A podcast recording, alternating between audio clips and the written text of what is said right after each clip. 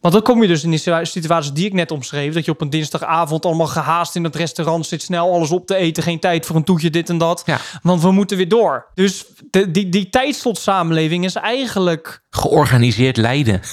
Ja, inderdaad. Ja. Een gesprek over maatschappelijke onderwerpen waar de mitsen, maren en nuances worden opgezocht. Mijn naam is Lars Bentin, ik ben bestuurskundige en schrijver. Ik ben Erik van der Plicht, docent maatschappijwetenschappen en socioloog. Welkom bij Gezwever, de podcast.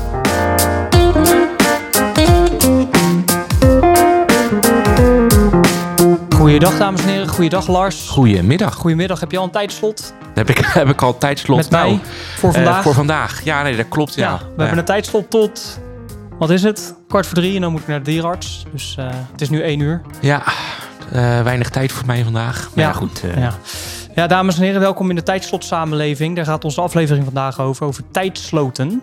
Tijdslotten.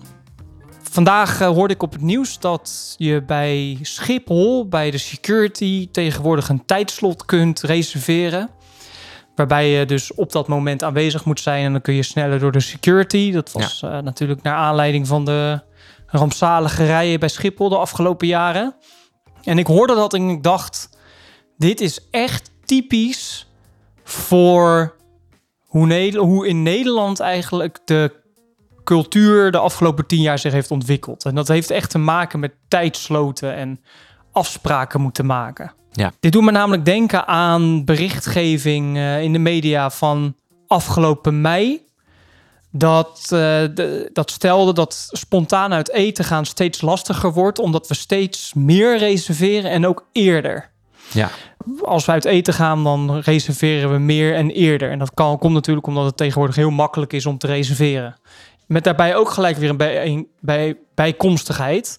Dat omdat het steeds makkelijker wordt voor mensen om te reserveren, er ook steeds meer no-shows zijn in restaurants. Waardoor restaurants nu een aanbetaling, aanbetalingen gaan vragen om te reserveren. ja, dus we plannen en reserveren meer, maar komen ook minder onze eigen afspraken naar. Ja, precies. En daarna nog, eh, daarnaast nog afsluitend hebben jij en ik net even gekeken van hoeveel of wat, wat, wat er zou gebeuren als wij nu een afspraak zouden maken voor het aanvragen van een paspoort in Rotterdam. Want je moet daarvoor een afspraak maken. Ja. Een tijdslot reserveren dus. En met een paar uitzonderingen in de uithoeken van Rotterdam kun je pas volgende week terecht. ja, Op de tiende. ja. Dus spoed is helemaal in de praktijk geen spoed. Ja, en, en inderdaad, een spoedaanvraag is ook pas volgende Ja. week mogelijk. Dus over, over zeven dagen. Dus vandaar, ik dacht van we leven echt in een tijdslot samenleving.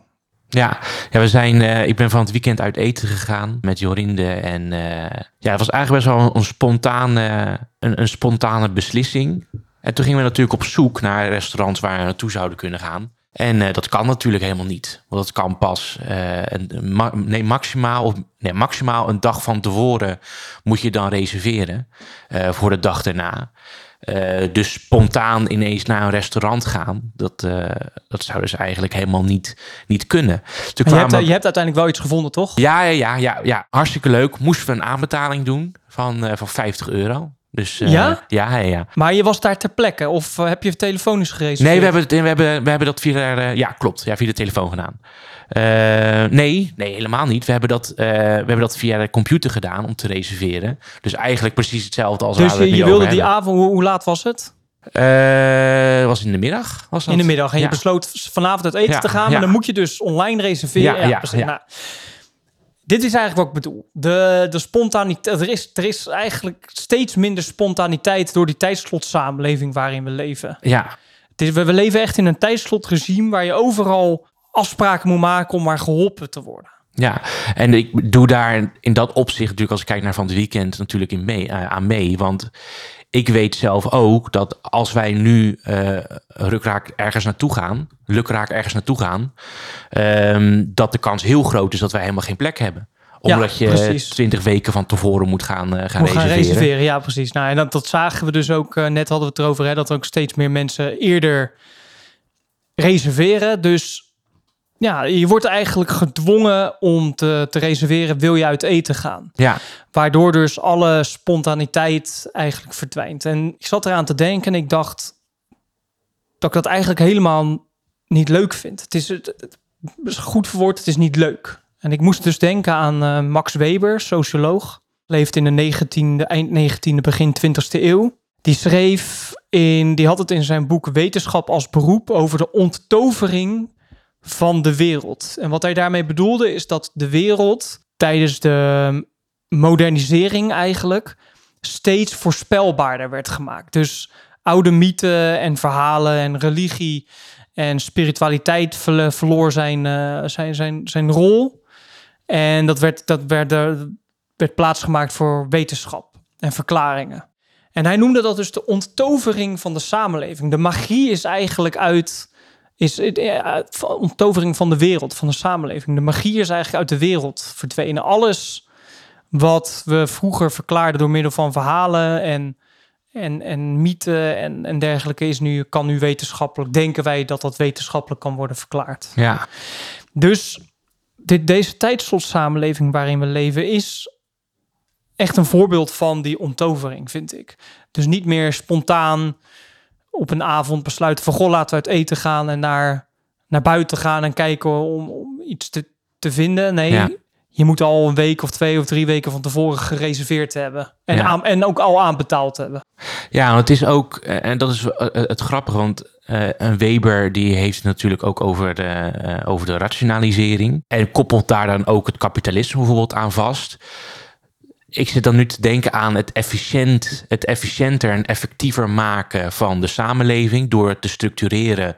eh, eh, door te structureren op zo'n manier dat het meest efficiënt en het meest effectief Ja, ermee kan worden omgegaan. Dat is inderdaad rationalisering. Het Ja. zo, zo effectief en efficiënt inrichten van de samenleving. Ja, eh, en dat, dat merk je natuurlijk hier heel erg bij. Want ik, Ja. als, ik, als ik niet heel goed eh, oplet met op wat ik aan het doen ben, dan ga ik al heel snel eh, in een soort planmodus, waarbij ik elk, eh, het, elk stukje van, van de dag, dus elke tijdslot eigenlijk, als je het dan zo kan benoemen, probeer om zo effectief en efficiënt mogelijk in te richten, zodat ik bij wijze van spreken er eigenlijk alles uit kan halen wat er uit Ja. te halen Ja. valt. ja.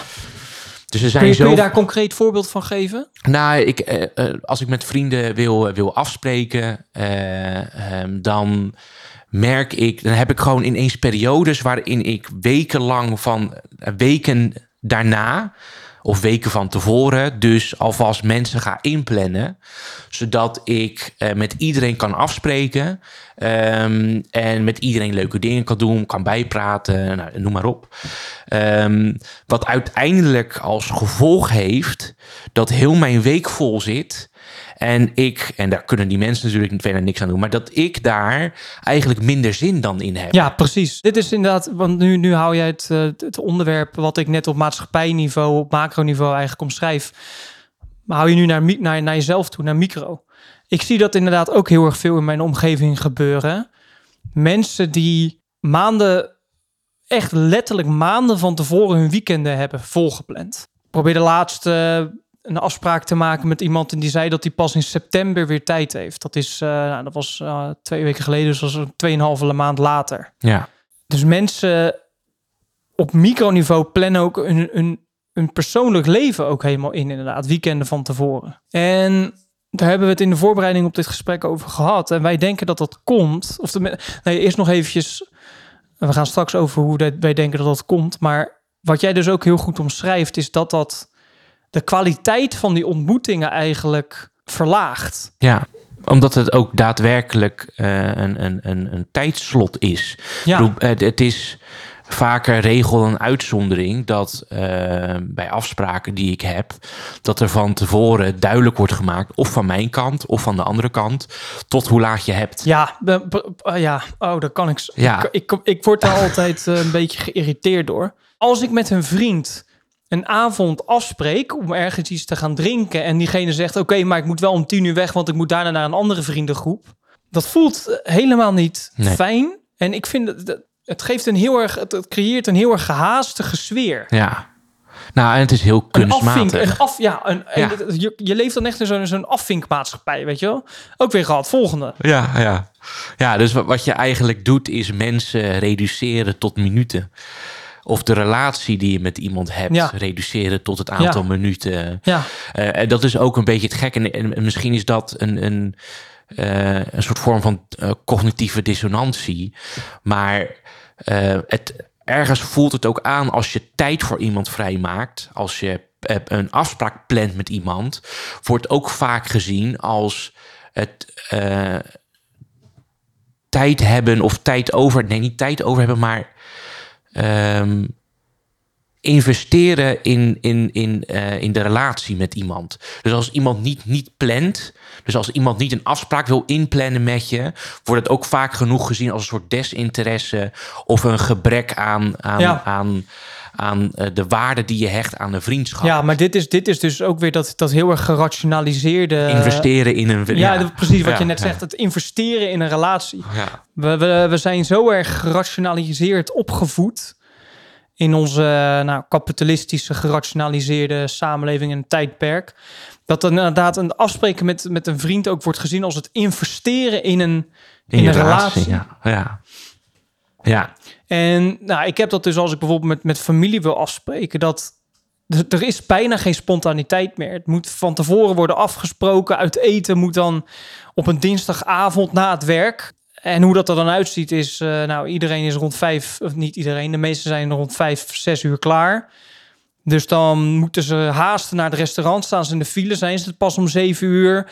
Het, het is niet leuk. Nee. Het is allemaal heel erg haastig en, en zo. En dit is ook wat Max Weber overigens omschreef als nadelen van die rationalisering eigenlijk. Wat hij omschreef is dat in een gerationaliseerde samenleving mensen eigenlijk steeds meer ehm, gevangenen worden van het systeem eigenlijk. Je, je, wordt, je wordt eigenlijk gedwongen om tijdslotten te reserveren. En wat hij ook zei, een ander nadeel van rationalisering is dat, het steeds, dat, dat de relaties tussen mensen ook steeds onpersoonlijker worden ja. omdat alles dus inderdaad zo gerationaliseerd vastgelegd wordt in tijdslotten. Ja, ja ook omdat je eh, het, het bijna ook mensen segmenteert in je eigen, in je eigen hoofd.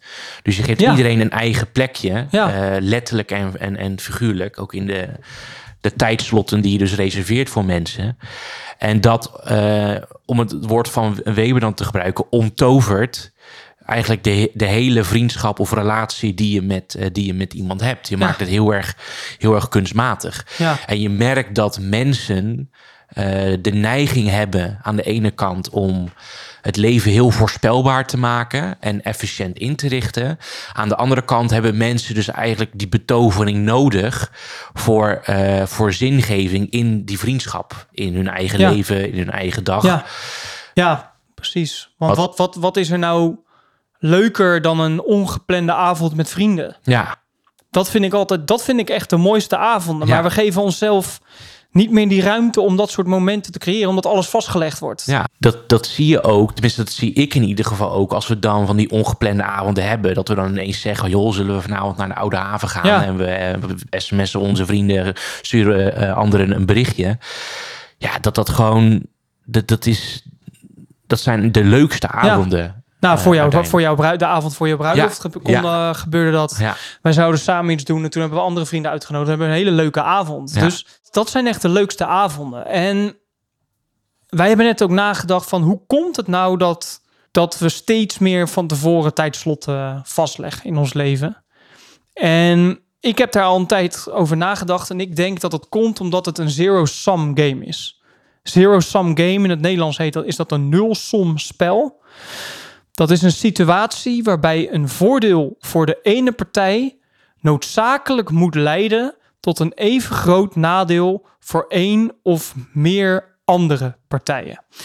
Wat het betekent is dat als in een situatie één partij een voordeel behaalt, dan moet de ander daar een evenredig nadeel aan beleven, uithalen. Dus op het gebied van, eh, van reserveren in een restaurant. Ik kan besluiten, of tenminste, degene die besluiten om te reserveren, die winnen ten opzichte van degene die besluiten niet te reserveren. Als niemand zou reserveren, dan is er ruimte voor spontaniteit. Dan kun je op een zaterdag gewoon de stad ingaan en dan kun je ehm, eh, een beetje rondlopen en kijken of er ergens plek is. Maar zodra maar één persoon besluit te reserveren, wordt er al, is, zijn er al minder tafels beschikbaar in zo'n restaurant. Ja. Waardoor de rest ook denkt, oh, dan ga ik ook reserveren. En op een gegeven moment reserveert iedereen. En blijft eigenlijk degene die niet reserveert, blijft dus met nul over. Ja. Dus het nulsomspel. Ja, ja. Eh, verklaring eh, die ik eraan eh, aan toe wil voegen is, ironisch gezien, het fundamenteel tegenovergestelde van het nulsomspel. Dat is het eh, prisoners dilemma. Eh, er zijn twee mensen die worden opgepakt omdat ze verdachten zijn in een overval. Ehm, en ze worden sowieso bestraft vanwege wapenbezit. Dus dat, dat is, ze worden sowieso bestraft.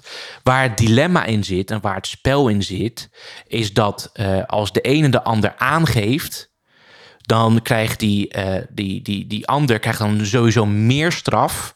En hij eh, minder. En hij minder. Ja. En als ze allebei zwijgen, Als ze allebei zwijgen, dan krijgen ze bijvoorbeeld vier maanden cel. ja, Maar als de een de ander aangeeft, krijgen ze, krijgt de een tien en de ander eh, één maand. ja klopt. Ja, ja, ja. En als ze... allebei elkaar aangeven, krijgen ze evenveel extra maanden. ja, dan eh, krijgen ze allebei eh, zes of zo. Ja, precies. Dus, het, dus de meest optimale situatie is, is als ze allebei zwijgen. Oh, ja, precies. Dat is de meest optimale situatie.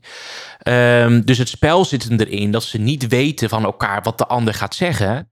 zodat je het gevoel hebt dat je eh, voordeel kan behalen door de ander aan te geven. En waarom ik vind dat het past in deze situatie. Als je spontaan met elkaar afspreekt, is er altijd een vorm van onzekerheid. Ja, Dat, dat maakt het ongemakkelijk, want je wilt graag die zekerheid hebben Ja. dat je met elkaar iets leuks kan gaan Ja, doen en dat ja. je naar je restaurant kan gaan.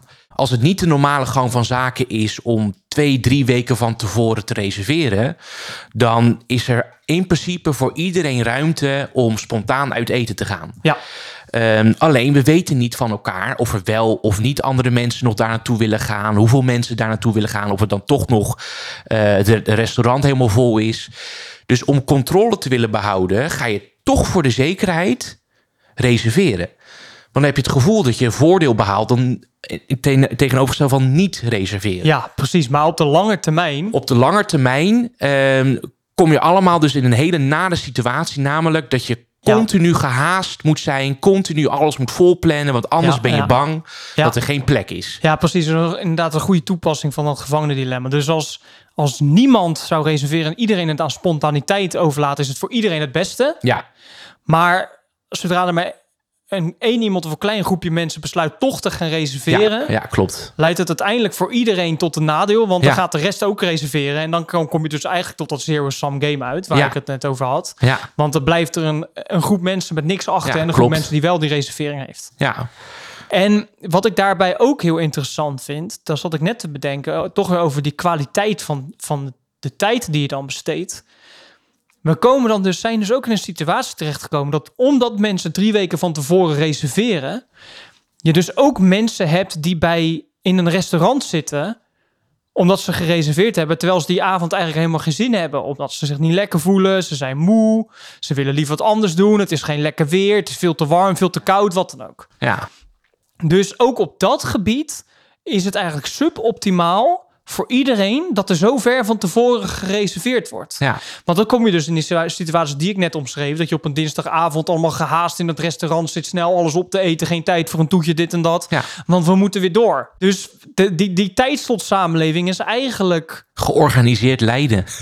Ja, inderdaad, ja. een bepaalde vorm van. Kijk, want onze, kijk, onzekerheid, dat is die ontovering eh, natuurlijk. Kijk, een deel van die onzekerheid. Eh, en dat je in het hier en nu zit en dat je spontaan met elkaar afspreekt. Kijk, die onzekerheid daaraan, dat is, dat vindt niemand, niemand vindt het prettig om in onzekerheid te leven. Nee, Alleen het punt is wel dat we veel meer zingeving ervaren. En dat we het ook fijner en prettiger vinden als er dingen spontaan gebeuren. Ja. Als, er, eh, eh, als er afspraken ongepland of org- ongeorganiseerd, in zekere mate natuurlijk, plaatsvinden. Ehm, en dat maakt het ook zo. En dan moet ik ook gelijk denken aan, aan een aflevering, eh, die, eh, een andere aflevering die we hadden opgenomen. En dat is ehm, dat we het toen over hadden om eh, meer in het fysieke leven te leven. Dus minder in het digitale, minder in het abstracte. Hè, dat je gelukkiger wordt als je in het hier en nu in het fysieke. En je in je fysieke, directe fysieke omgeving leeft. Ja. En dan zit ik ook met hier aan te denken. Als je je nou vooral focust op spontaniteit. Hè, wat je in spontaniteit in je fysieke omgeving kan organiseren en plannen. Dat je daar dus het gelukkigst van wordt. Ja. Want, want je merkt dus als je focust op het, het abstracte, namelijk eh, overal en nergens afspraken willen maken en niet binnen je directe fysieke omgeving, eh, word je er uiteindelijk dus heel erg ongelukkig van. Want de enige manier om dat te doen is om je leven stelselmatig te plannen. Ja, klopt. Waardoor de En, de- en spontaniteit waardoor, de, ja, waardoor de re- andere mensen dat dus ook gaan doen. Want die denken, ja, anders zit ik het hele weekend weer alleen. Want de rest van mijn vrienden en familie heeft alles al volgepland. Ja, ja, Ja. Ja, en als we dan afsluiten met een maatschappelijk verschijnsel, maatschappelijk probleem wat hiermee te maken heeft. Dat is onder andere de toeslagenaffaire. Daar, daar had je het net over in de voorbereiding voor op dit gesprek. Ja, want eh, we hadden het net over de rationalisering. Hè, dus het eh, structurerend organiseren van de samenleving om het zo, efficiënter en effect, zo efficiënt en effectief mogelijk te laten verlopen. Ehm, dan zie je dus dat waarin we net over hadden dat eh, menselijke relaties of vriendschappen worden gereduceerd tot het aantal minuten. Dat in het systeem het, het, het, het bestuurlijk systeem in Nederland mensen worden gereduceerd tot cijfertjes. Ehm, en dat het geen volwaardige mensen meer zijn. En dat zie je in de toeslagenaffaire, waarin mensen dossiernummers zijn geworden. Waarin eh, mensen een klein onderdeel eh, zijn geworden in het uitkeringsstelsel. Ehm, waardoor de menselijke maat dus verdwijnt. En met de menselijke maat, dat hoor je steeds vaker. Mensen willen de menselijke maat weer terug in hoe we de samenleving organiseren. Ja, Maar die wens eh, staat in, in contrast met hoe wij in ons eigen, eigen leven, ja, heel erg goed. handelen. Ja. ja, precies. Wij vragen aan de overheid om, om de menselijke maat toe te passen. Maar in ons eigen leven wordt die menselijke maat helemaal niet, niet toegepast. Nee. vervalt eigenlijk dus eigenlijk alles tot, tot tijdslotten, tot het want ja, dat is een- goed inzicht, want een interessant inzicht. Want bijvoorbeeld, ik zit nu te denken, ook het kopen van producten is gereduceerd tot tijdslotten, want je bestelt iets en het wordt in een tijdslot bij jou geleverd. Ja, ja, ja, ja, ja. Het- Er is geen ruimte, ja, nou, de, de- het thema van deze aflevering, dus geen ruimte meer voor spontaniteit, Nee. dankzij de tijdslot-samenleving. Ja, ja, en dat is dus, eh, als we net als voorbeeld hadden met het paspoort eh, aanvragen. Kijk, het is natuurlijk naar dat dat, je, eh, dat dat ook gereduceerd is tot een tijdslot. Alleen eh, is het ook weer zo'n kip-en-ei verhaal. Want de overheid past zich ook aan aan hoe de samenleving zichzelf organiseert. Ja, ja nou, ik, ik heb in het, eh, tijdens mijn studententijd in het gemeentehuis gewerkt achter de balie. En toen werkten ze nog niet met, toen werkten ze voor mij half met afspraken en half niet. En er zaten wel eens mensen eh, een uur of anderhalf uur te wachten. Maar die mogelijkheid was er in ieder geval nog wel om te Ja. wachten. Ja, Dan kon je besluiten van ik moet overmorgen een paspoort hebben, want eh, ik moet met spoed weg. ja, Dan kon je besluiten om 's morgens om acht uur bij het gemeentehuis te staan en gewoon een uur of twee te Ja. wachten. Maar dat kan nu dus niet meer, want je moet al voor alles een afspraak maken. ja. Ja, en, en kijk, mijn oplossing, ik vraag eens of er een oplossing is, maar mijn oplossing zou ook niet zijn, eh, eh, en ik weet niet of dat ook jouw mening is, maar mijn oplossing zou niet zijn, ga heel je leven eh, ongepland en ongeorganiseerd nu leven. Maar ik denk wel dat we allemaal de verantwoordelijkheid hebben om zo goed als mogelijk ruimte te laten voor spontaniteit. Ja, En niet alles vol te plannen. nee. Ja, ik, ik doe dat sowieso niet zoveel, vol plannen. Maar inderdaad, dat is eigenlijk wel mijn oproep aan mensen van... Ja, houd ruimte over voor spontaniteit. Ja, en prioriteer dus. Eh, je kan niet als mens ruimte hebben voor alles en iedereen. Dus als je 80.000 afspraken hebt met allemaal eh, tussen aanhalingstekens vrienden... die uiteindelijk maar vage kennissen zijn... Ja, eh, ja, dan doe je het toch ergens gewoon zelf. Ja. En dan moet je prioriteiten stellen met wie je wel of niet je persoonlijk leven eh, wil delen. Zodat je die spontaniteit Ja. ook nog een plaats kan geven. hij heeft ook weer te maken met kwaliteit van tijd. En, Ja, ja, ja. Oké, nou, wij nemen nog één aflevering op voor Ja. de zomervakantie. Dan hebben we zomervakantie. Dus, eh, dames en heren, tot volgende week. Tot volgende week. Dankjewel, Lars. Doei. Doei.